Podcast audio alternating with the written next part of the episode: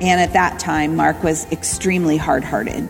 Jill Savage on Focus on the Family Minute, sharing how God gave her hope during a dark season in her marriage. When I confronted him that I had discovered it, he was um, extremely hard hearted. He said, Yes, absolutely, I am. I'm having an affair and I'm not stopping. And it was, I had never seen his heart in such a hard place. And um, the next day, I was flat on my face, begging God to tell me what to do. I, I have no idea. I don't know what to do. Uh, how do I respond to this? What boundaries do I set?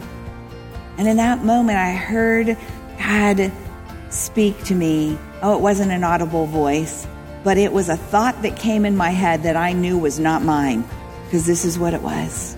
I want you to love him. Hear more of Jill's story at FamilyMinute.org.